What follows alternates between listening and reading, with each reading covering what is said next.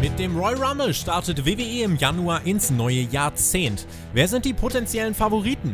Außerdem der Main Event von TLC enttäuschte viele und wurde sogar als Desaster bezeichnet. Wir analysieren warum. Zu Gast ist aus dem Team der Rocket Beans Sandro Kreitlow.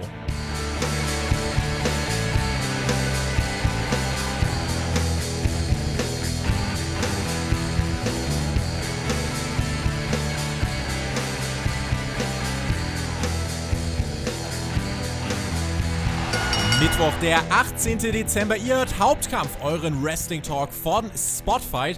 Bis Weihnachten ist es gar nicht mehr so lang, also haltet euch ran mit den Geschenken. Wir beschenken euch dieser Tage mit reichlich Podcasts. Kommende Woche ein XXL-Special mit dem gesamten Podcast-Team. Ich sag euch, dezente Überlänge, freut euch drauf.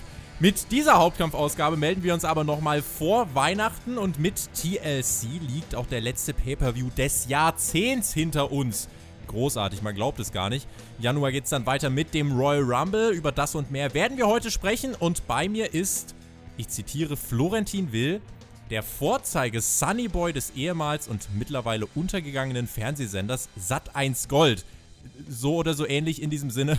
Von den Rocket Beans bis hin zu Spotfight. Sandro Kreitlo, hallo. Wow, ich fühle mich geehrt. Vielen, vielen Dank für diese Anmoderation und ich freue mich wirklich dabei zu sein äh, und mal ein bisschen über Wrestling zu schnacken, weil so viel Zeit habe ich nicht mehr irgendwie Wrestling zu schauen, aber ich versuche jede Sekunde aufzusaugen und wenn ich schaue, dann hoffe ich auch, dass es richtig gut wird und freue mich heute am Start zu sein. Also vielen lieben Dank für die Einladung auch.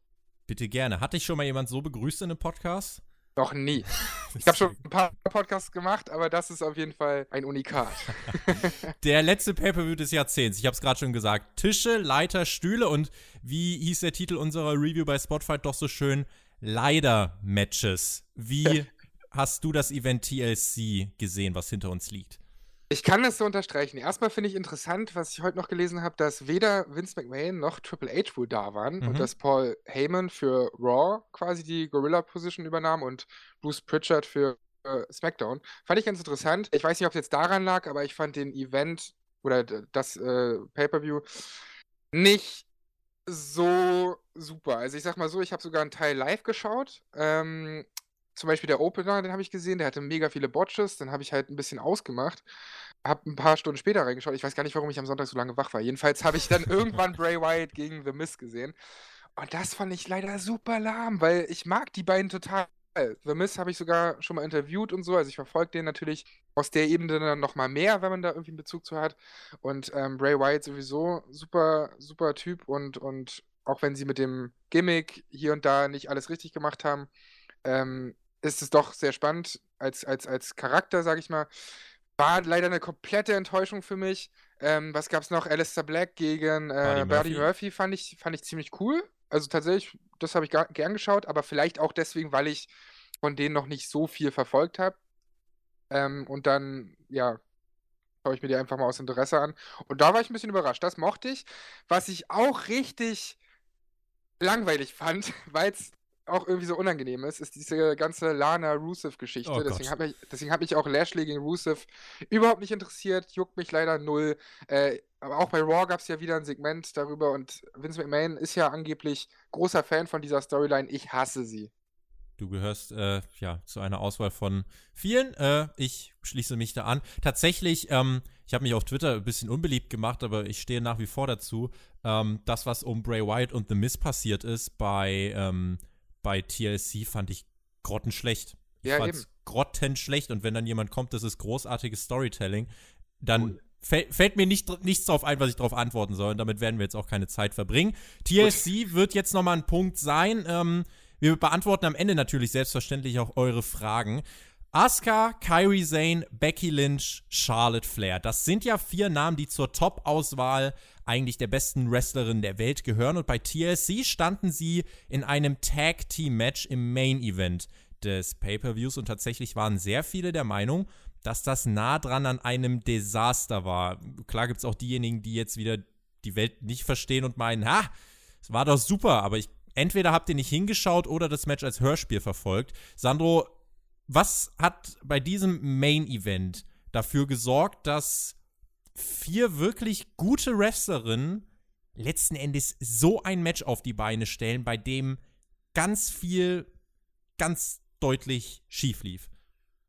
Ich weiß, ich, ich kann nicht sagen, woran es liegt. Vielleicht, weil die unterschiedliche Wrestling-Stile haben oder whatever. Ich, es ist schwer auszumachen. Ich fand auf jeden Fall das traurig anzusehen, weil ich eben so hohe Erwartungen hatte in diesem Match, weil ich alle vier gerne verfolge. Ähm, muss man ja auch gar nicht großartig erzählen, wie, wie, wie toll die wrestling quasi und, und ähm, was sie für eine Vergangenheit, also was sie einfach in den letzten Jahren abgerissen haben. Aber was war da denn los? Holy shit, also wirklich, das war richtig unangenehm. Und vor allem die, selbst die, die Highlights oder das, was sie als Highlights dann immer zeigen, selbst das war nicht so geil. Also selbst so ein Move auf den oder durch den Tisch war dann halt so, ja, sie macht eine Arschbombe. also irgendwie, weißt du, weiß ich nicht, ich habe auch schon geilere Moves gesehen von der Becky Lynch, ähm, irgendwie einen Moonsault oder whatever. Und dann muss ich mir da irgendwie diesen, diese Arschbombe anschauen. Und äh, dann dazu kommt ja auch noch mal, was, was auch noch mal so ein ja, faden Beigeschmack hat, kommt halt diese Gehirnerschütterung, ne? Diese Wohlgehirnerschütterung. Ich habe gleich noch mal so ein bisschen was zusammengetragen. Wenn wir es ähm, gleich mal, also ich gehe das noch mal ganz kurz durch. In der TLC-Review haben der Björn und der Jonathan ja schon gesagt, die Stipulation hat den Beteiligten hier nicht in die Karten gespielt und von vornherein hat irgendwie so ein bisschen auch unter diesen äh, Tornado Rules so ein bisschen die Chemie gefehlt. Was wirklich schwierig zu erklären ist, weil die ja auch untereinander schon gegeneinander angetreten sind und wir wissen, dass sie es besser können. Ich habe es so erlebt, ich habe es mir dann jetzt angeschaut. Ich habe äh, TLC auch wirklich erst im Nachhinein geschaut. Das Live war mir mein Schlaf zu wichtig. Ähm, die Arbeit generell mit den Gegenständen hat diesen Beteiligten allen wirklich Probleme bereitet. Und ein Großteil des Matches fand ja auch tatsächlich außerhalb des Rings auf dieser Seite der Kommentatorentische statt. Und alles, was sie gemacht haben, wirkte irgendwie sehr statisch. Also bemüht, aber, aber statisch und unharmonisch. Und nachdem Becky Lynch dann auf einer Leiter auch sehr nachlässig und sichtbar locker festgebunden wurde, äh, nachdem Charlotte über die Barrikade geworfen wurde, sind dann Sane und Asuka in Zeitlupe die Leiter hochgeklettert. Es ist sonst immer schon schwer zu verkaufen. Ja. Aber bei den beiden war es tatsächlich einfach nicht gut, weil das Timing komplett gefehlt hat. Sie sind eigentlich schon viel zu früh auf die Leiter und dann mussten sie ganz langsam ja, machen, weil sie wie paralysiert waren. Ich weiß nicht, ob die einfach dann keine Erfahrung oder nicht genug Erfahrung mit sowas eben haben. Äh, ich meine, die können ja eigentlich gut verkaufen, so allgemein Moves und sowas. Aber Leitermatches sind nochmal ein anderes Level tatsächlich. Ja, das kann sein, aber dass das Timing so derbe in die Hose geht und die überhaupt nicht aufeinander abgestimmt sind und ähm, ja, das alles auch irgendwie keinen Impact hat. Das hat mich so gestört, weißt du? Genau, du erwartest ja von ja. so einer Stipulation richtig krassen Impact bei gewissen Aktionen und Situationen und das gab es irgendwie nicht. Sehr, sehr schade. Gute Ideen will ich diesem Match nicht absprechen. Das mit diesem Rope-Spot. Also jetzt vielleicht nicht Becky da draußen festzubinden, das wirkte irgendwie nicht ganz zu Ende gedacht, aber diesen Rope-Spot, den wir dann am Ende gesehen haben, das war ja irgendwie schon äh, ein guter Ansatz. Ich sag mal so, bis zu einem gewissen Punkt war das Match naja, zumindest ein bisschen underwhelming, aber noch keine Katastrophe. Aber dann gab es den Punkt, es war, glaube ich, ein SOS-Slam von Charlotte gegen Kyrie Zane. Und ab diesem Moment ist dieses Match in sich zusammengefallen, wirklich wie ein Kartenhaus. Es ging fast nichts mehr. Ähm, äh, und ich werde euch auch gleich sagen, warum ich jetzt aber hier nicht irgendwie auf Charlotte oder so komplett rumbashen werde oder warum ich das Match letzten Endes auch gar nicht hassen kann. Ähm, Kyrie Zane war wirklich absolut nicht mehr auf der Höhe. Du hast es gerade schon gesagt, es ist wohl eine Gehirnerschütterung, wie gemunkelt wurde. Das Match wurde dann on the fly gecallt.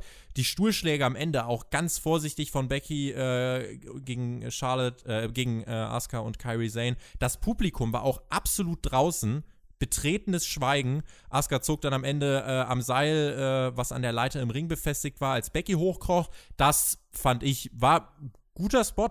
Ähm, das war tatsächlich auch kreativ, das fand ich gut. Ähm, und dann hat Asuka diesen Endspot am Ende letzten Endes halt alleine durchgezogen, allein die Leiter hochgeklettert und die Titel abgehangen. Kyrie Zane, ja, ward nicht mehr gesehen und man hat schnell dann auf den Kampf zwischen Corbin und Reigns und den ganzen anderen Geeks geschnitten, um auch wirklich den Fokus ganz schnell von diesem Match wegzulenken. War das bezeichnend? Fragezeichen. Es war schon bezeichnend und natürlich wird es halt einen großen Teil äh, damit reingespielt haben, warum dieses Match dann so wurde, wie es ist.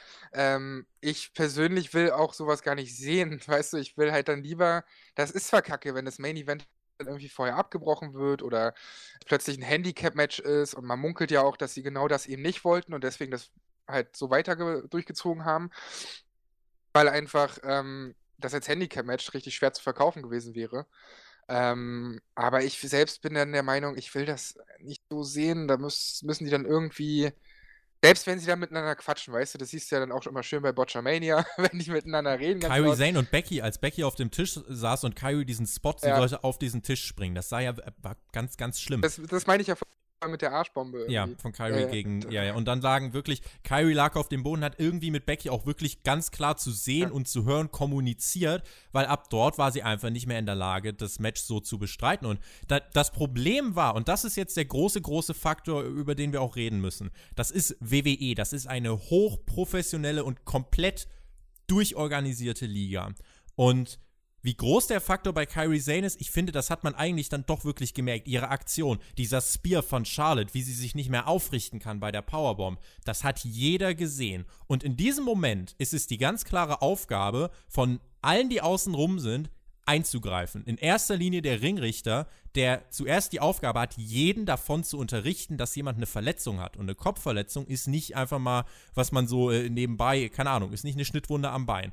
Und Charlotte ja. offensichtlich wusste das nicht und die hat Kyrie dann auch einfach voll durch diesen Tisch gewuchtet. So. Ja, und das, das geht halt nicht. Also ich bin da auch ganz klar der Meinung, sowas musst du dann irgendwie in so einer professionellen Liga irgendwie anders lösen. So. Ich meine, das gibt schon so viele Geschichten rund um verstorbene Wrestler, wo das im Nachhinein ausgemacht wurde. Ähm, die traurigste Geschichte natürlich ähm, rund um Chris Benoit und sowas, ne? Äh, da weißt du, wozu oder wo, wo, wohin solche Gehirnerschütterungen führen können. Vor allem, wenn du noch zehn Minuten weiter restest. Exakt, wenn du dann auch noch weiter weißt und nicht sofort behandelt wirst. Und ich gucke zum Beispiel, um das mal ein bisschen zu vergleichen, ich gucke ja sehr viel American Football auch. Und inzwischen wird da auch so krass drauf geachtet, ähm, weil ganz viele Spieler im Nachhinein die NFL verklagt haben, dass da nicht genug drauf geachtet wurde. Ähm, und jetzt ist es halt immer so, sobald irgendwie Helm an Helm ist oder sowas, also wirklich brachiale Situationen da irgendwie sind, müssen die sofort ins Zelt und werden halt sofort ja gecheckt, ob sie überhaupt weiterspielen können. Und wenn nicht, dann werden sie auch direkt zum Arzt geschickt. Und das müsste meiner Meinung nach dann irgendwie auch gemacht werden. Natürlich ist es kacke für die Show, aber allein dadurch, dass sie im Nachhinein noch, noch mehr hatten, nach dem Main Event, äh, dass da ja doch noch was anderes kam, allein damit hätte man das irgendwie schon überbrücken können. Und das ist halt, ne, ich stimme dir da auch wirklich zu. Mich wundert halt wirklich, dass, äh, dass da die Kommunikation nicht stattgefunden hat, weil, wie gesagt, der Referee hat als erstes die Aufgabe, alle im Match davon zu informieren, da ist jemand verletzt und dann muss er auch Rückmeldung geben äh, in Richtung Gorilla Position und muss sagen, Leute, wir haben hier ein Problem. Ähm, insofern das Einzige, wie man reagiert hat, war, dass der Endspot von Asuka allein durchgeführt wurde, weil Kyrie es irgendwann einfach nicht mehr auf die Beine geschafft hat. Und ähm, das ist halt ja, das geht tatsächlich nicht und hat mich gewundert für die Professionalität von WWE, dass, äh, dass man da so äh, nicht reagiert hat. Steht jetzt zum Zeitpunkt dieser Aufnahme noch nicht fest, was genau Kyrie Zanes Gesundheitszustand hergibt. Sie hat auf Twitter einen Daumen nach oben gepostet. Es hieß wohl, dass sie auch allen gesagt hat, sie sei soweit okay. Was genau das heißt, wir können es nicht sagen zu diesem Zeitpunkt, Dienstagabend. Um eine Gehirnerschütterung ist sie im Idealfall, hoffen wir einfach mal, herumgekommen. Das Risiko selbst war aber, das ist jetzt, glaube ich, bei uns schon durchgeklungen, das war einfach wirklich alles andere als gering. Und ähm, gerade kam dann hier auch noch kurz vor dem Podcast die Meldung rein, dass Kyrie Zane von den restlichen Shows dieses Jahr, äh, beziehungsweise von den entsprechenden Cards heruntergenommen wurde. Was offizielles gibt es zu diesem Zeitpunkt nicht. Jetzt haben wir ein Match, was letzten Endes trotzdem 28 Minuten ging. Wie reagiert man dann? Also machen wir es konkret. Sagt man, man bricht das Match ab oder sagst du, in so einer Situation, gerade bei einer Kopfverletzung, sollte man dann einfach sagen, okay, straight zum Finish. Und der Pay-Per-View ging ja dreieinhalb Stunden, dann ist er halt nach drei Stunden 15 vorbei. Das ist sowieso das Ding. Also ich habe es ja vorhin schon gesagt, ich schaffe es nicht mehr, alles zu verfolgen. Es gab auch Zeiten, wo ich Raw, SmackDown, noch die neue ECW damals und anfangs NXT geschaut habe und jeden Pay-Per-View, wirklich jede Minute äh, geschaut habe. Das ist inzwischen einfach nicht mehr drin. Und dann hast du auch noch Pay-Per-Views, die über drei Stunden gehen, wo du dir so denkst, ja, früher ging WrestleMania so lang, jetzt ist WrestleMania sieben Stunden mit Eindruck dran.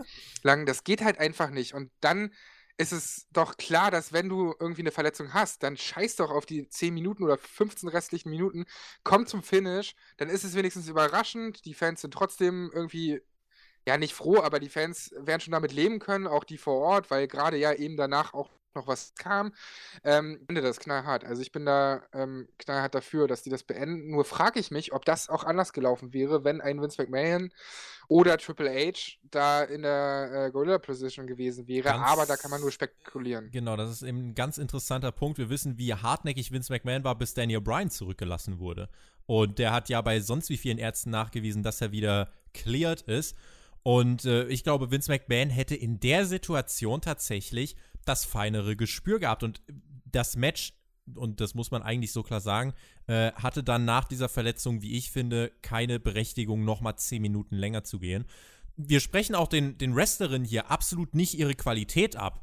Aber für dieses Match, insgesamt waren sie wohl dann nicht vorbereitet genug, nicht vertraut genug mit der Matchart selbst. Also, wir haben jetzt bei den Frauen schon, wir haben Ladder-Matches gesehen, Money in the Bank, ja, basically Ladder-Matches, äh, Hell in a Cell-Matches, Steel Cage-Matches und so weiter. Da wurden ja die Frauen wirklich ähm, präsentiert, ebenbürtig, äh, dass sie diese Matcharten, in denen bisher nur die Männer angetreten sind, dass sie das auch können. In dem Fall, weiß nicht, man sollte ja. es eben nicht mit der Brechstange versuchen. Ich bin ganz genau. ehrlich, dass ähm, dieser, dieser Opener war, finde ich, mit, äh, zwischen New Day und Revival, war halt das hundertmal bessere TLC-Match. Roman Reigns gegen Baron Corbin. Denkt drüber nach, das, also ich meine das ernst, das war das langweiligste TLC-Match, was ich jemals gesehen habe. Also, äh, das, das meine ich jetzt gar nicht, weil ich irgendwie äh, Baron Corbin äh, weghaten möchte oder sonst was. Aber äh, es ist einfach nichts passiert in dem TLC-Match und das ist schwierig. Und in diesem Main-Event ist zwar was passiert, ähm, aber eben an dem Punkt, wo äh, dann diese Kopfverletzung dazu kam, ist es zusammengebrochen. Das Publikum hat dann eben, die, ja, war dann sehr stillschweigend, hat sich das noch angeguckt und hat da auch nicht mehr wirklich chanten können. Und dann, ja, war das eben ziemlich messed up, ne? Ja, ich bin bei dir. Ich hoffe einfach, dass man daraus lernt und dass man irgendwie so Alternativpläne oder sowas aufstellt. Weil wenn diese Card besteht, ich meine, das ist schwierig für jedes Match dann irgendwie so einen Alternativplan aufzustellen, aber das, das muss dann eben auch viel Freestyle sein im, im Ring. Dafür ist ja auch der Ringrichter einfach da ähm, beim Wrestling, dass der dann irgendwie darauf reagiert, zusammen mit den Leuten backstage. Und ich hoffe einfach, dass daraus was Gutes wird, ähm, auch wenn das jetzt bei dem Event blöd aussah. Ich habe auch mit den Wrestlern bei uns im Team geredet, der Mac und äh, TJ, Alexander Bedranowski. Und äh, die beiden haben gemeint, sobald jemand nicht mehr in der Lage ist, das Match zu verfolgen, das Match einzuschätzen, ab dann muss eingegriffen werden. Ab dann muss sich was verändern. Ab dann muss der Ringrichter eingreifen. Es muss die Rücksprache kommen mit dem äh, zuständigen ähm, Producer, mit denen von der Guerilla äh, Position. Und dann muss eine Absprache und ein Kommando kommen. Und das Kommando kann in dem Fall nur sein, okay, straight to the finish oder Matchabbruch.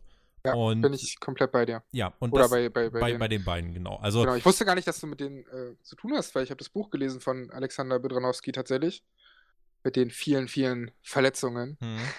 Ja, äh, also Al Alex äh, wirklich äh, auch eine Riesenbereicherung bei uns für den Spotfight Podcast. Da Mac genauso, der ja auch noch aktiv im Ring steht und äh, ja, äh, durch die Gegend tourt und auch mit seinen Erfahrungen beim Cruiserweight Classic damals ganz, ganz viele tiefe Einblicke hat und äh, beide wissen, wie das Wrestling-Business tickt und sie wissen auch, wie das bei den äh, großen Bühnen äh, funktioniert. Beide ja auch schon für WWE jeweils dann ähm, ja, ge gearbeitet und die haben das, also waren da ziemlich eindeutig und haben gesagt, das kann, das kann so nicht sein, dass das dann noch zehn Minuten weiterläuft äh, und da muss eine ganz andere Entscheidung kommen. Und beide waren eben, wie ich, dann wirklich verblüfft, dass das gerade bei WWE passiert. Gerade wenn Chris Benoit ist jetzt das ganz krasse Beispiel, aber reicht das schon Daniel Bryan. Ähm, ja, das war also TLC, der letzte Pay-per-View des Jahrzehnts. Gott, ich sag das schon viel zu oft. Ähm, kommen wir zum ersten Pay-Per-View des neuen ja. Jahrzehnts. Jetzt wird's viel besser. Äh, nein, also es ist tatsächlich ein Pay-Per-View, auf den sich ganz, ganz viele ähm, freuen. Und es ist ja naturgemäß äh, dann auch der ähm, Auftakt für die Road to WrestleMania. Und zwar geht es um den Royal Rumble. Und es gab jetzt schon erste Spekulationen. 26. Januar findet das Ganze statt in Houston, Texas, im Minute Maid Park. Und ähm, das ist tatsächlich, äh, wird wieder eine halbe Stadionveranstaltung mit über 40.000 Zuschauern werden. Der Rumble wird also wieder sehr, sehr groß aufgezogen. Und es geht darum, wer steht im Main Event von WrestleMania. Main Event von WrestleMania heißt, wenn wir jetzt mal ein bisschen nach vorne schauen, ein Titelmatch gegen, und ich glaube, da können wir uns eigentlich sicher sein, Brock Lesnar oder den Fiend. Ich glaube, beide werden vor WrestleMania nicht mehr den Titel abgenommen bekommen. Ich denke auch. Schwer ja. wundern. Und insofern, jetzt hole ich dich wieder mit ins Boot, ähm, fangen wir vielleicht wirklich erstmal mit den, mit den Männern an, Brock Lesnar und The Fiend. Wer von beiden bekommt den Royal Rumble-Gewinner und wer gewinnt den Rumble? Okay, die erste Frage ist schwierig natürlich, weil ich fange vielleicht erstmal mit meiner Prediction an. Ist eine ziemlich bold Prediction, ehrlich zu sein, aber ich wünsche es mir ein bisschen. Und es wäre tatsächlich mal wieder eine Überraschung. Und ich will auch einfach, dass es dann damit auch endet bei WrestleMania. Und zwar würde ich mir wünschen, ausgerechnet weil der Royal Rumble in Texas ist, seiner Heimat, dass der Undertaker tatsächlich den Royal Rumble gewinnt. Ich würde mich freuen, ohne Scheiß. Uh. Das Ding ist, ähm, die haben es natürlich schon verkackt. Das ist jetzt auch ein ganz anderes Fass nochmal mit der, mit der, ähm, ja, wie soll ich sagen, mit der Siegesreihe von ihm, ne? Mit der Streak haben sie es irgendwie verkackt. Das wäre natürlich cool gewesen, wenn sie die bis heute aufrechterhalten würden oder er erhalten hätten. Und dann hätte er um den WWE-Titel gegen Brock Lesnar gekämpft und dann wäre das irgendwie sein letztes Match und dort hätte er dann eben verloren. Ähm, das hätte Brock Lesnar gestärkt, das hätte die Streak nicht so ja, dumm aussehen lassen jetzt im Nachhinein und ähm, das wäre ziemlich cool. Deswegen die Prediction, da bin ich mir gar nicht mal so unsicher, dass es das sein könnte. Auf der anderen Seite ist es halt für WrestleMania dann schwierig, darauf was aufzubauen, weil er ja gegen beide schon gekämpft hat. In, bei WrestleMania. Und vor allem, was machst du danach? Also, ja, an, angenommen, ich, äh, angenommen, der Taker gewinnt dann bei WrestleMania, der ist ja dann noch ein part-timigerer Part-Timer als Brock Lesnar. 54 Jahre alt ist der Mann. Ich weiß, aber ich will halt, dass es irgendwie. Du willst nicht, dass es so stehen bleibt, wie es jetzt ist. Ja, und ich ja. will, genau, und ich will, meinetwegen kann er dann sogar das letzte Match dann nochmal gegen Brock Lesnar verlieren oder sowas. Aber, ähm, oder er gewinnt und das ist äh, so oder so ein, ein, ein Karriereende. Keine Ahnung, wie die sich das zurechtbiegen. Ich würde es mir einfach wünschen. Ich will noch einmal den Undertaker bei WrestleMania sehen, aber auch nur noch einmal. Und dann soll es bitte auch vorbei sein. Ein, ein, nennen wir es Wunschszenario. Ich glaube, darauf können wir uns einigen. Das ist ein, ähm. natürlich, die einfachste Variante wäre natürlich zu sagen, äh, dass es Roman Reigns macht, aber das fände ich lame. Ich habe drei Namen auf meinem Zettel stehen. Bin gespannt. Ähm, Roman Reigns ist einer davon.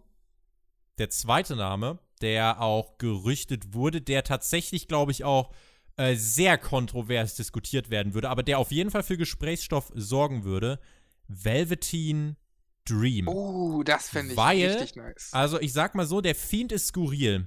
Velveteen Dream im Main Event von WrestleMania wäre mindestens genauso skurril, aber genau deswegen, weil es ein Major Talking Point wäre, ähm, ist es, denke ich, eine ne Sache, die man über die man zumindest mal nachdenken kann. Die Wettanbieter, äh, Gott weiß warum, ähm, haben halt den Velveteen Dream aktuell als ihren Favoriten auf dem Zettel.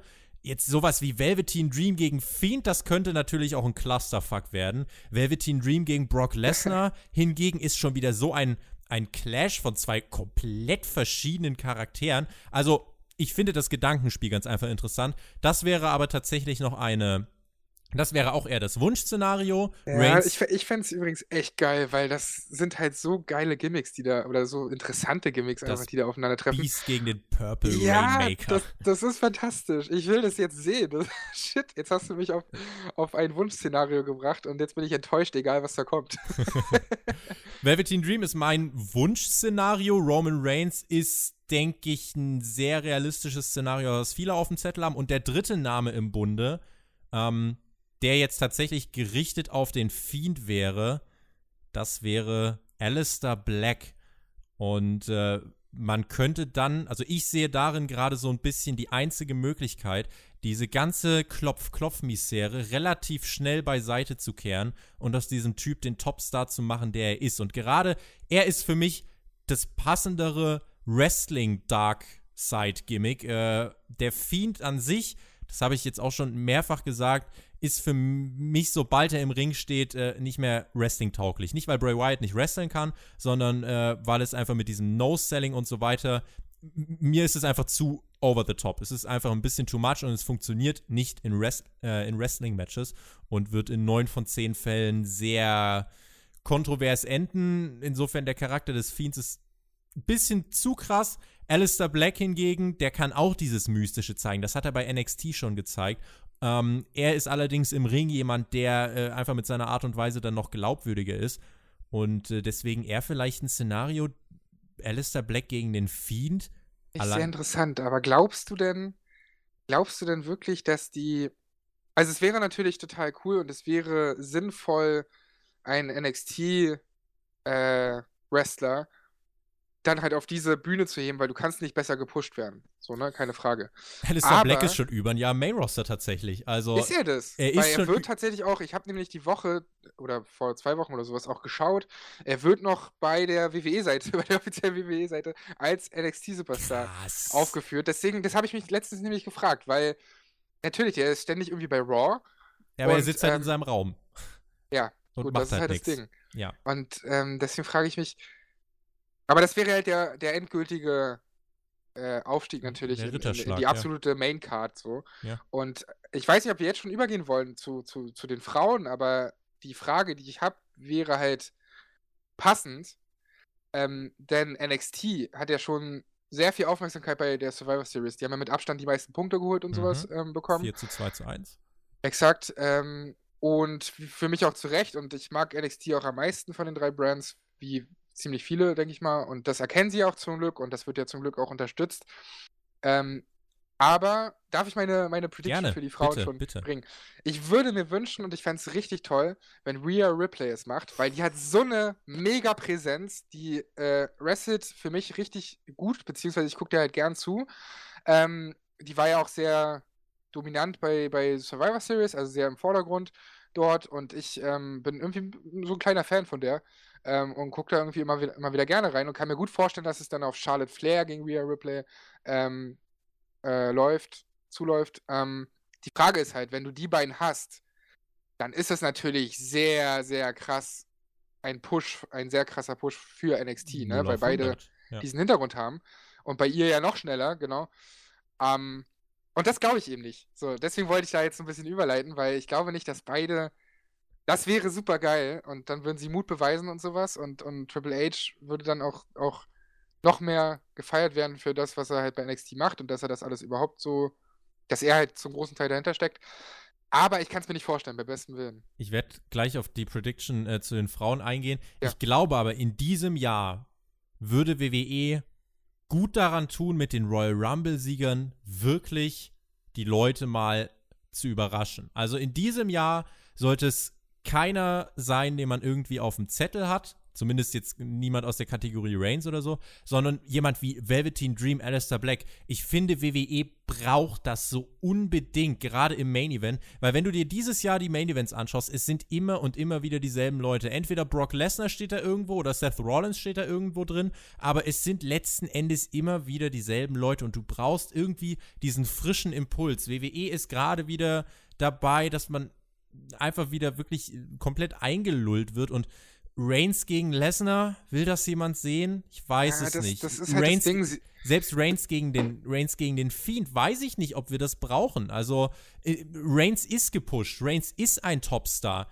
und äh, der braucht nicht seinen sechsten WrestleMania Main Event irgendwie in den letzten vier Jahren. Äh, nee, stopp seinen vierten Main Event in den letzten sechs Jahren. So. Oh Gott. Ähm, ja, nein, ja, aber ne, also äh, du verstehst den Punkt. Es geht darum, ja. dass man eigentlich jetzt wirklich alles daran setzen müsste. Und der Royal Rumble ist die perfekte Gelegenheit, aus dem Nichts jemanden nach oben zu schießen. Und äh, deswegen ist so jemand wie Alistair Black da halt bei mir jemand, wo ich sage, ey Leute, macht es doch einfach. Und zu den Frauen, ich bin bei dir. Ich sage auch, dass jemand von NXT sehr gute Chancen hat, Allerdings, das ist eigentlich auch gleich schon die perfekte Überleitung für unseren dritten Punkt, glaube ich, dass es Shayna Baszler sein wird und die könnte bei WrestleMania auf Becky Lynch treffen. Es gab ja vor der Survivor Series äh, dieses Sit-Down-Segment bei Raw unter anderem und da haben sie sich schon so ein bisschen ähm, in die Haare bekommen. Ich sehe nämlich Rhea Ripley als das neue Gesicht der Women's Division von NXT und Shayna Baszler, ich glaube nämlich, dass sie jetzt am Mittwoch auch bei NXT ihren Titel verlieren wird. Das war ja auch sehr, sehr lang und sehr groß jetzt mittlerweile aufgebaut und sie dann ins Main Roster kommt und beim Royal Rumble überraschend auftritt, den dann auch gewinnt. Und äh, ja, dann im WrestleMania Main Event gegen äh, Becky Lynch. Das wäre für sie auch krass, aber es wäre auch für die Women's Division im Main Roster, glaube ich, ein belebender Impuls, denn alles, was mit Bailey, Sasha Banks, Charlotte und ähm, äh, Charlotte, Becky Lynch, Bailey, Sasha Banks, die vier, genau, was mit denen zu tun hat, ist mittlerweile auserzählt. Ja, und das alles durcherzählt. Das ist halt echt das Problem, weil das war eine richtig geile Zeit und man, machen wir uns nichts vor, das ist halt eine so viel bessere Women's Division als beispielsweise AEW. Auf jeden Und Fall.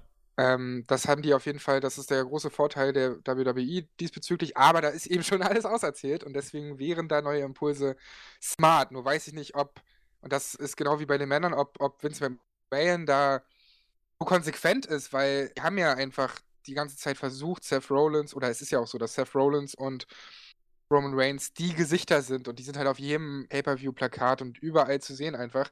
Ähm, da wissen sie aber auch gefühlt nicht mehr so richtig, was sie zu erzählen haben. Siehe letztes Segment von Seth Rollins bei Raw, so mit, diesem, mit diesen Anführerqualitäten und diesen ganzen Hokuspokus. Schwachsinn, ne? äh, das schwächt für mich total den Charakter. Vielleicht ist Vince McMahon trotzdem so jemand, der daran festhält. Das kann ich halt sehr schwer einschätzen.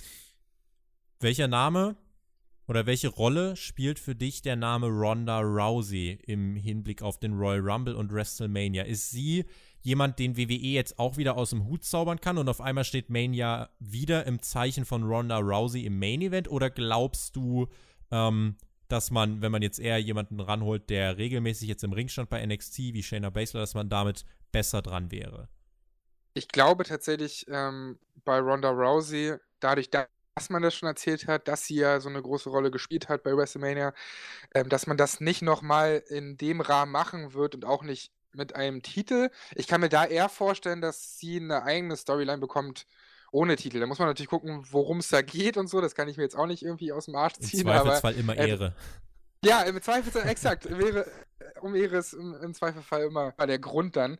Aber das würde ich mir eher wünschen. Ich würde die am liebsten da raushalten irgendwie, weil sie ähnlich wie einen Brock Lesnar oder sowas dann eben danach wahrscheinlich nicht mehr so oft zu sehen ist. Und ähm, das ist dann immer so ein bisschen schade. Ich will dann lieber irgendwas Langfristiges, weil das ist ja auch das, was mich so an der WWE nervt, dass diese Stories, dadurch, dass es so viel Content ist und so viele Stunden sind, dass das alles irgendwie so schnell auserzählt ist, dann so nach zwei Wochen irgendwie. Dann hast du alle Fassaden gebracht. Das Storytelling ist sehr schnell. Es ist nicht langsam, das stimmt. Ja, exakt. Und, und ähm, daher wünsche ich mir eher, dass die da aus dem, aus dem Titelgeschehen irgendwie rausgehalten wird und so eine eigene Storyline bekommt, weil dann haben wir im Optimalfall drei coole Damen-Matches bei WrestleMania. Was sind eure Predictions? Wer gewinnt den Royal Rumble? Ihr könnt uns sehr gern einmal Namen schreiben und auch sehr gern Wunschszenarios. Also ich kann jetzt dir mal vielleicht noch die Frage an den Kopf werfen, wird denn derjenige, der den Rumble gewinnt, sowohl bei den Männern als auch bei den Frauen, werden das die ganz großen Topstars des Jahres 2020 oder ist dir das zu hoch gegriffen? Ich glaube, dass eine Person davon den Durchbruch dann schafft, oder was heißt Durchbruch, dass sie auf jeden Fall so einen großen Push bekommt, dass das das ganze Jahr über verfolgt wird. Ist natürlich schwer zu sagen, weil Geschichten und auch gepushte Superstars sehr schnell auch mal wieder fallen gelassen werden, wie wir wissen, ähm, mhm. weil eben alles so schnelllebig ist. Aber ich glaube, dass einer von den beiden ähm, Gewinnern des Rumbles da auf jeden Fall eine langfristige Storyline bekommen wird im, im Main-Event. Bevor wir dann jetzt eure Fragen beantworten, äh, wollen wir ganz kurz noch den Punkt einschieben. Basler gegen Ripley, das wird am Mittwoch stattfinden bei NXT, also heute Abend oder wenn ihr es auf dem Network schaut, dann ab dem Donnerstagabend. Ähm, Basler gegen Ripley, Women's Championship. Das ist eigentlich ein absolutes Main-Event. Kaliber für eine Takeover-Show, die man hier raushaut. Außerdem, die Show eröffnen wird ähm, Adam Cole gegen Finn Balor, da geht es um den NXT-Titel. NXT hat auch angekündigt, dass äh, dieses NXT Championship Match im Opener komplett ohne Werbeunterbrechung laufen wird. Ein Schelm, wer Böses dabei denkt. Und ähm, ja, also wie gesagt, mein Szenario ist, dass tatsächlich äh, Baszler den Titel abgibt an Ripley. Man wird einen riesigen äh, Moment hoffentlich kreieren. Ich sehe nicht, warum Ripley dieses Match nicht gewinnen sollte. Im Gegenteil, also eigentlich spricht alles für den Titelwechsel. Basler Rumble, gerade angesprochen, und Cole gegen Balor wäre ich im Moment äh, dafür, dass äh, Cole einfach nach 20 Minuten und einem Killer-Match äh, den Titel verteidigt. Äh, eigentlich ja. muss man da, ich finde tatsächlich, Finn Balor war der, der jetzt am wenigsten dieses Titelmatch gebraucht hätte. Da hätten Tommaso Ciampa und Ke oder Keith Lee in meinen Augen mehr Sinn ergeben. Ist nur eine subjektive Wahrnehmung. NXT ja. hat halt so, so ein fast kleines Luxusproblem. Sie haben so viele Topstars, du weißt gar nicht, wen du das Titelmatch als erstes geben sollst. Insofern aber eine NXT-Ausgabe in dieser Woche, die mal richtig, richtig stacked ist. Es ist die letzte Live-Ausgabe von NXT in diesem Jahr. Was glaubst du? Wird die uns noch mal richtig äh, die Weihnachtszeit versüßen? Also ich habe richtig Bock drauf und ich glaube, dass sie das auch vor allem machen, weil ja die Ratings gerade ähnlich sind bei beiden Shows am Mittwoch. Und ähm, ja, von daher wollen sie da wahrscheinlich genau dieses, diesen nutzen, um dann auch nochmal eine geile Show das in diesem Jahr abzuliefern. Und da ist Adam Cole gegen Finn Balor natürlich echt ein cooler Opener. Äh, ich frage mich auf der anderen Seite, ob das jetzt mit diesem ohne Werbepausen so viel bringt, weil natürlich bei AEW das auch so ist, dass du das Match weiter gucken kannst. Du hast zwar Werbung, aber ähm, du hast ja dieses kleine Fenster dann da. Picture in Picture, genau. Und kannst halt weiterhin das Match gucken. Deswegen, so ein großer Vorteil ist es nicht. Und was ich mich gefragt habe, vielleicht kannst du mir die Frage beantworten. Es ist natürlich gut für die Ratings zu Beginn. Ne? Ähm, wenn sie später abschalten, am Beginn ist es auf jeden Fall stark und die Leute wollen dieses Match sehen, weil es einfach zwei sehr gute, unterhaltsame Wrestler sind und mhm. da was Gutes äh, entstehen wird. Aber werden bei den Ratings auch VODs mitgezählt? Weil, wenn ich an, an die Wrestling-Community denke und gerade auch in der Wrestling-Bubble, äh, in der Twitter-Bubble vom, vom, Wrestling schaue, ähm, dann gucken da sau viele Leute einfach im Nachhinein. Wird sowas mitgezählt? ist für die TV-Anstalten bei einer Live-Sendung nicht relevant. Weil das wird echt so ein, so ein Punkt, weil ich, ich genau. lese so viel über Ratings richtig, und, und denke mir dann immer so, naja, es gibt halt auch echt einen gewissen Anteil, der NXT und AEW schaut. Natürlich bei den Ratings ähm, wirkt, wirkt, sich das dann für die eine Show positiv aus, aber ähm, wer zählt dann die VOD-Zahlen im WWE vielleicht Network? Die, so? die, die, kleinen, äh, die kleinen Details vielleicht noch dazu. Also es gab jetzt ähm, letzte Woche oder vor zwei, drei Wochen hat man unter anderem mal diese VODs ausgezählt, äh, unter anderem als NXT und AEW beide ziemlich weit nach unten äh, gegangen sind, beziehungsweise als die Lücke so groß war, als NXT dann irgendwie die 300.000 vor AEW war. Äh, da hat man dann zum Beispiel ausgezählt und äh, in diesen VODs sind zum Beispiel, weil AEW wird ja auf drei TV-Sendern wiederholt und ähm, läuft zusätzlich natürlich auf TSN in Kanada, es läuft auf Fight TV international. Und äh, mit all diesen VODs ist man auf über 300.000 noch zusätzlich gekommen. Bei NXT ist es so, dass natürlich das äh, WWE-Network ähm, da eine riesengroße Rolle spielt, natürlich vor allem für viele international äh, oder internationale Zuschauer. Für die TV-Sender geht es darum, sie verdienen ihr Geld mit der Werbung während der Live-Show. Live-Sport ist ein lukratives Werbegeschäft und da zählt die Werbung während dieser Live-Ausstrahlung. Alles andere ist für TV-Sender irrelevant. Insofern interessieren sie die Zahlen des Networks ja. auch nicht. Die Sache, weil ganz oft gesagt wird, ja, NXT wird absolut überwältigend äh, sein gegenüber AEW in den Zahlen, weil das Network doch von mittlerweile zwei, drei Millionen Leuten abonniert ist. Ähm, tatsächlich wird das WWE-Network mit sehr hoher Wahrscheinlichkeit noch in diesem Dezember in Amerika auf unter eine Million fallen. Ähm, und da ist man jetzt auch schon dabei, den Aktionären und so weiter an der Börse zu erklären, warum das denn so ist und äh, dass das doch gar nicht so schlimm ist. Tatsächlich ist es äh, ja doch relativ dramatisch, weil äh, ursprünglich wollte man die 2 Millionen mal anstreben Anfang des Jahres. Jetzt plumpst man in Amerika auf unter eine Million. Und insofern, äh, die ganzen Auswertungen zeigen, wenn man die ganzen Wiederholungen von AEW mit dazu nimmt, auf den TV-Sendern, auf Fight TV, wenn man bei NXT das Network mit einrechnet, dann sind beide trotzdem even Steven. Also es ah, nimmt okay. sich tatsächlich nicht wirklich viel. Okay, Einige werden jetzt sagen, oh, ah, AW-Fanboy. Ähm, das sind die Fakten, das ist die Realität. Was ihr daraus macht, ist jetzt eure Sache. nee, das ist echt gut zu wissen, weil das habe ich mich immer gefragt, weil das so nach so einem veralteten Prinzip irgendwie immer klingt.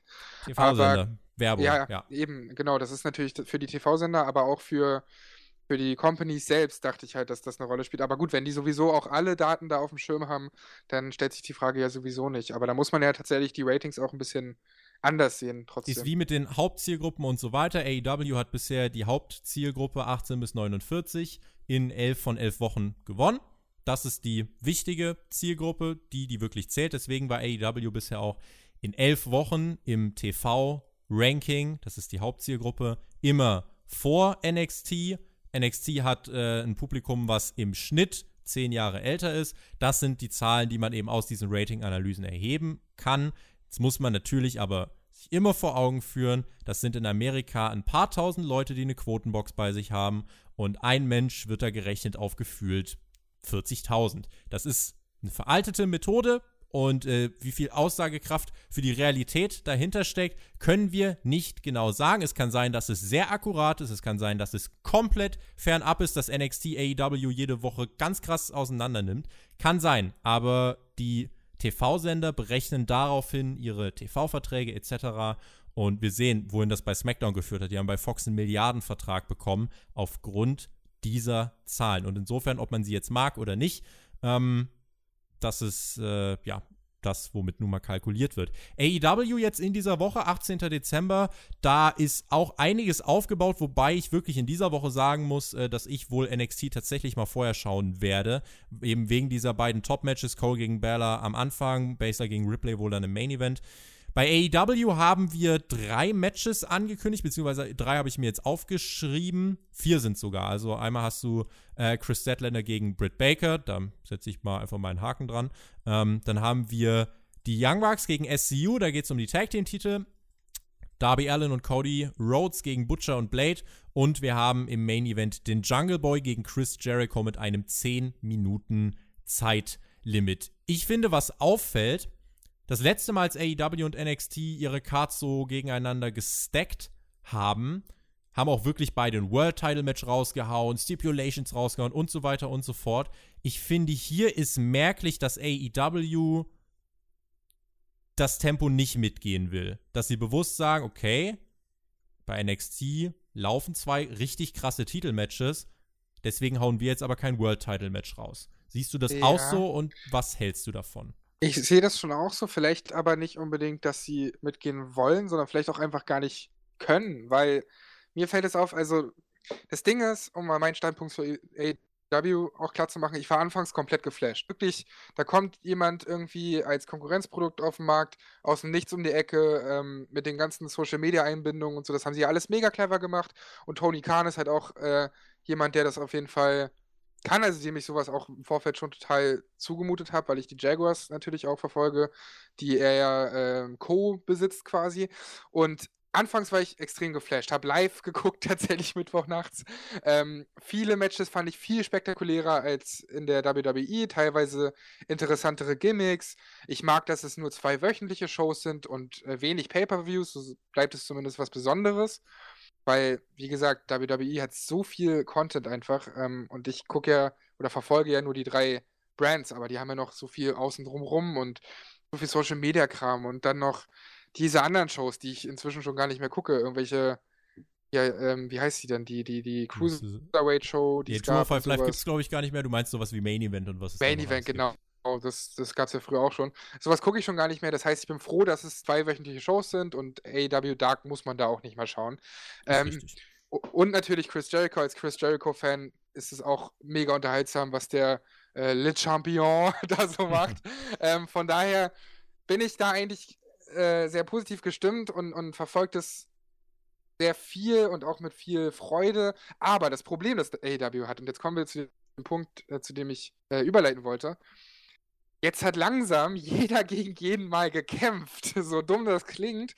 Sie können, glaube ich, einfach nicht ähm, jede Woche irgendwie so ein, so ein, so ein Championship-Match rausballern ähm, oder eben jetzt gegen NXT irgendwas liefern. Deswegen habe ich das auch gemeint am Anfang, dass ich gar nicht glaube, dass sie das nicht wollen, sondern vielleicht, dass sie das gar nicht können, weil es das schon mal gab oder weil das dieses Match. Weil sie auch einfach gar nicht so viele Stars auf Top-Kaliber haben wie Exakt. NXT. Exakt. Und du kannst nicht aus, aus Jericho gegen Jungle Boy kannst du nicht ein, ein Championship-Match machen, weißt du? Ähm, natürlich, die Women's Division ist halt, ist halt crap oder ist halt nicht so schön anzuschauen. Da kann Brandy Rhodes sich sonst noch so sehr bemühen. Aber ähm, alle anderen Wrestler, das macht schon irgendwie Spaß. Nur hat man irgendwann schon mal jede Stipulation gesehen und das finde ich halt so ein bisschen schade. Und vielleicht ist das der Grund, warum sie eben nicht da mithalten können mit irgendwie zwei Championship-Matches pro AEW Ausgabe. Wo ich wirklich aber jetzt auch sagen muss, dass ich sehr vernünftig finde, dass man aus Jungle Boy gegen Chris Jericho kein Titelmatch macht. Das wurde jetzt seit zwei Wochen aufgebaut. Es ist absolut over. Letzte Woche der Pin vom Jungle Boy gegen Chris Jericho symbolisch gezählt von Marco Stunt. Das Publikum war aus dem Häuschen, was man mit Butcher und Blade macht. Wenn man das Debüt mal ein bisschen äh, einklammert, war dann auch wirklich gut. Die Bucks gegen SCU um die Tag Team Titel, das wird ein, ein Spot-Match, wie man es dann kennt. Äh, insofern, also ich glaube, äh, dass AEW jetzt dann in dieser Woche trotzdem eine gute Show liefern wird, aber NXT ja. ist halt insofern wichtiger, weil zwei Takeover-Main-Events mehr oder weniger stattfinden. AEW muss sich erstmal wirklich darum bemühen, diese Dichte an Topstars aufzubauen. Ich meine, sie haben fünf große Namen mit Kenny Omega, John Moxley, da, äh, Darby Allen sage ich schon, äh, Cody Rhodes, ähm, Chris Jericho und äh, dann ja, kann man gucken, wen man noch äh, mit in diese Riege reinzählen will. Also es gibt schon ja paar große also Namen, also aber sie müssen natürlich, und das ist ganz logisch, äh, jetzt Stück für Stück schauen, dass sie nicht irgendwie immer neue Leute dazuholen, sondern das Roster, was sie haben, das ist schon sehr breit für eine zwei Stunden TV-Show. Und äh, du kannst gar nicht Leute jede Woche auftreten lassen.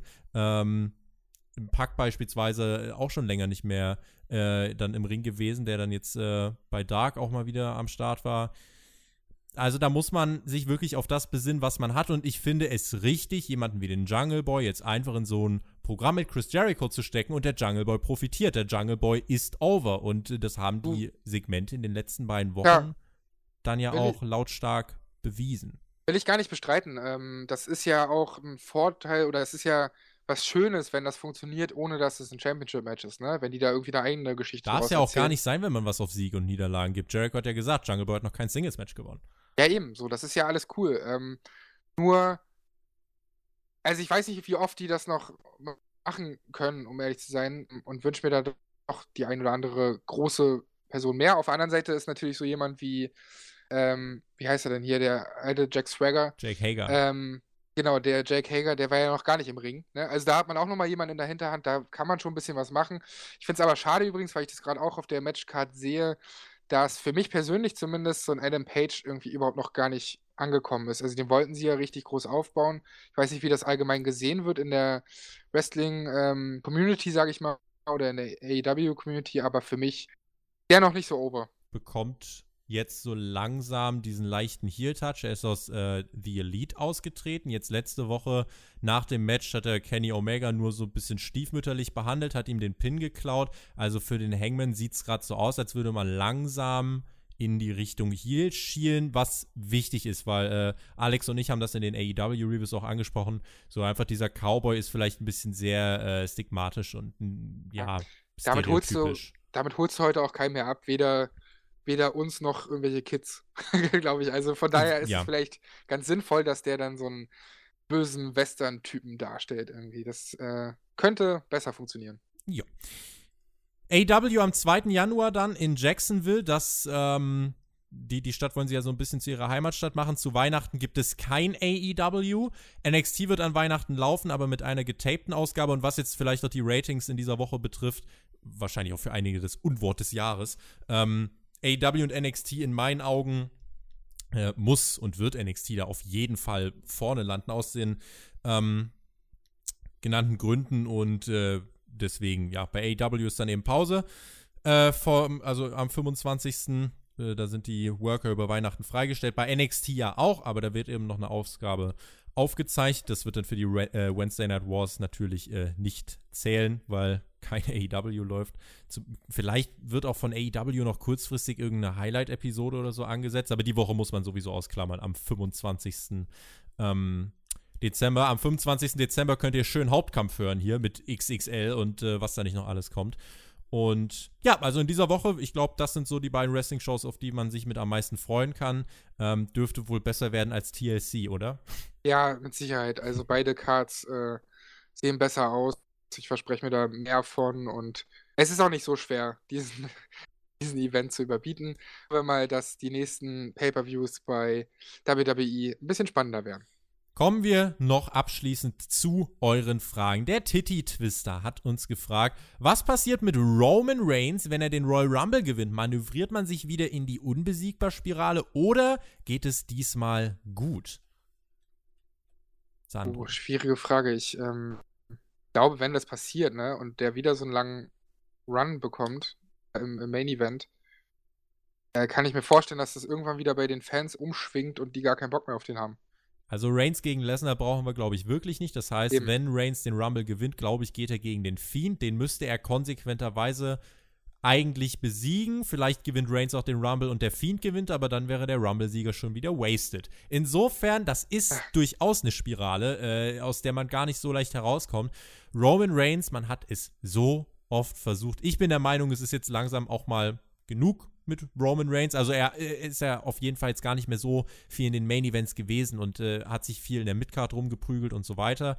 Er ist ein Topstar. Er ist auch der Topstar von, ähm, von SmackDown, das kann man gar nicht anders sagen. Aber ihn da irgendwie jetzt gegen den Fiend zu stellen, ihn den Titel abnehmen zu lassen, ich glaube, da würden sich weniger Leute drüber freuen. Ja, und, und er ist auch einfach nicht so charismatisch wie ein The Rock oder so, ne? Also das ist schon einfach eine, eine andere Liga und, und ich, ich habe nichts gegen den, ich, ich mag den sogar, aber ich habe da auch genug von gesehen. Ähm, da sollten jetzt mal die anderen die Plattform bekommen. Nalon 1984. Warum waren nach WrestleMania 35 jetzt mehr Frauenmatches in den Main Events?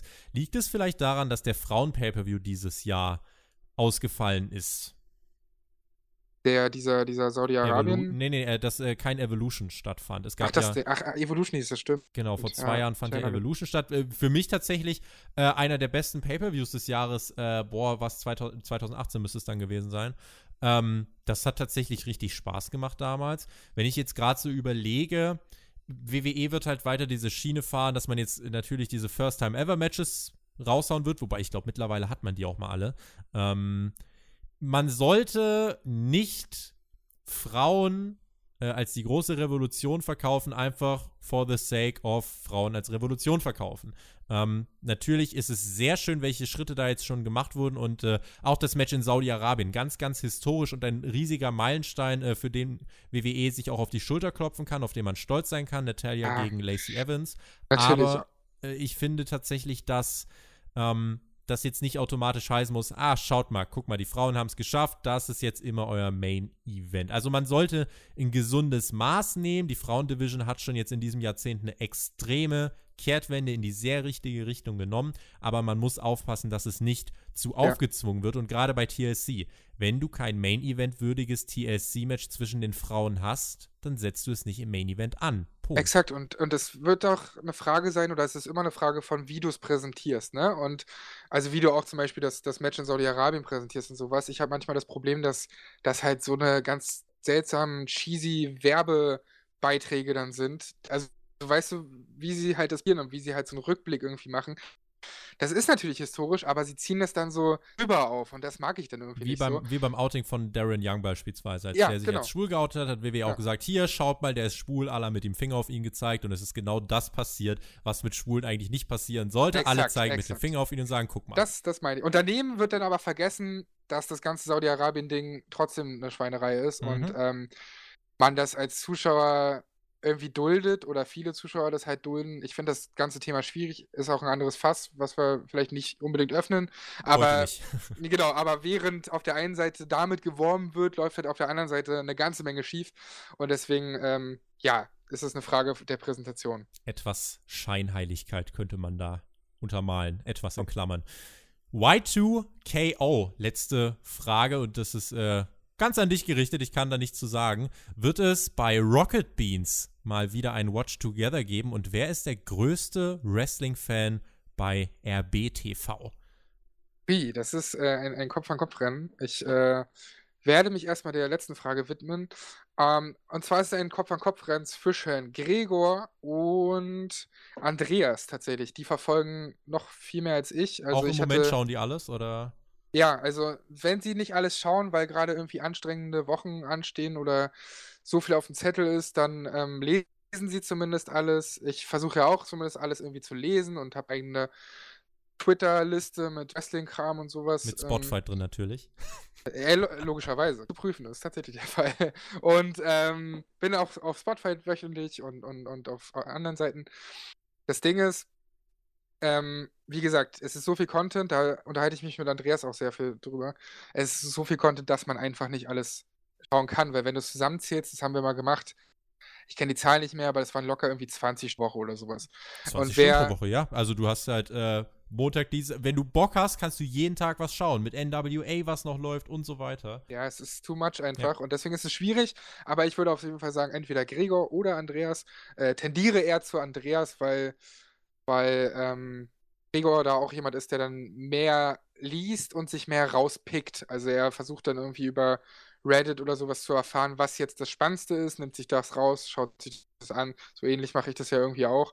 Haben die alles auf dem Schirm. Und zu der anderen Frage, ähm, wir würden sowas schon ganz gern machen. Wir haben uns auch mehrmals darüber unterhalten. Nur merken wir immer wieder, dass Wrestling tatsächlich gar nicht so viel Anklang bei uns findet, weil sowohl diese, diese Live- ähm, Second-Screen-Sachen nicht so gut gelaufen sind, also selbst zu WrestleMania oder sowas, noch irgendwelche Spezial-Wrestling-Dinge wie Endgegner. Wir haben ja so ein Format Endgegner, wo man Thesen aufstellt und da ist ein Fehler drin und man muss halt diesen Fehler dann ausmerzen.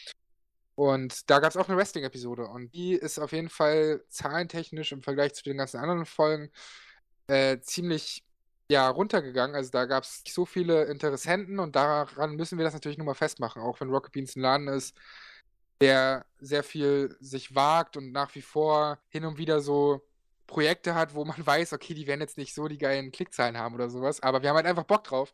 Da ist schon auch, auch teilweise dann ein bisschen Anarchie drin, aber ein bisschen müssen wir uns daran messen und gerade bei, bei sowas wie, wir schauen uns nachts zusammen ein Pay-Per-View an, ähm, ist es natürlich auch so ein, Kas äh, so, so, so ein Kostenfaktor, ne? Weil wenn du dann Leute in der Regie hast, dann bist du schnell mal insgesamt mit den Leuten on-air und hinter der Kamera bist du dabei sechs, sieben Leuten.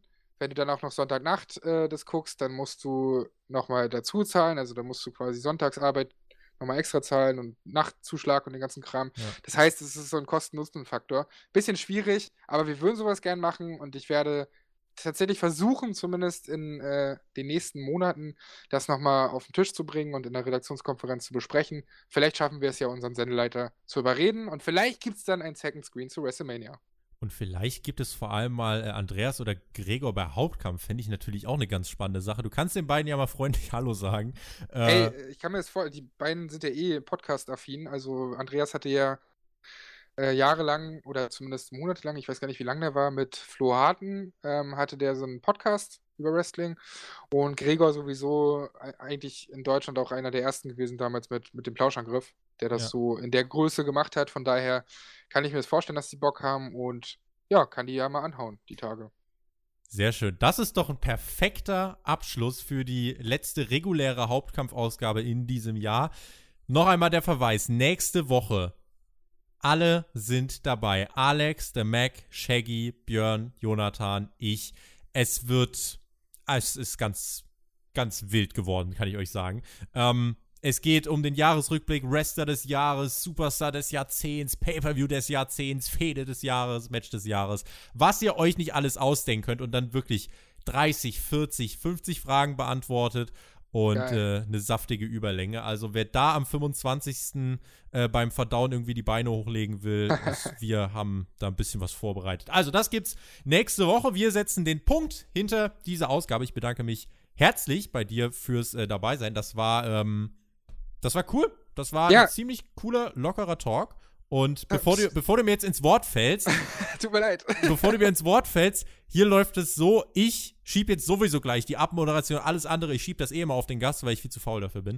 Äh, wow. Äh, insofern ähm, werde ich mich jetzt auch äh, verabschieden. Freue mich auf äh, die nächste Woche, wünsche euch jetzt dann trotzdem schon mal schöne Weihnachtstage und ähm, ja, fahrt ein bisschen runter, erholt euch und Wrestling kommt auch über die Weihnachtstage trotzdem so ein bisschen diese Woche natürlich noch AEW und NXT. Zwei richtig hochgeloadete Shows, richtig geloadete Cards.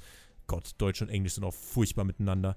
Ähm, Smackdown Review dann natürlich noch am Samstag. Und äh, dann wird es wahrscheinlich erstmal ein bisschen ruhiger. Nächste Woche Hauptkampf, ihr wisst Bescheid.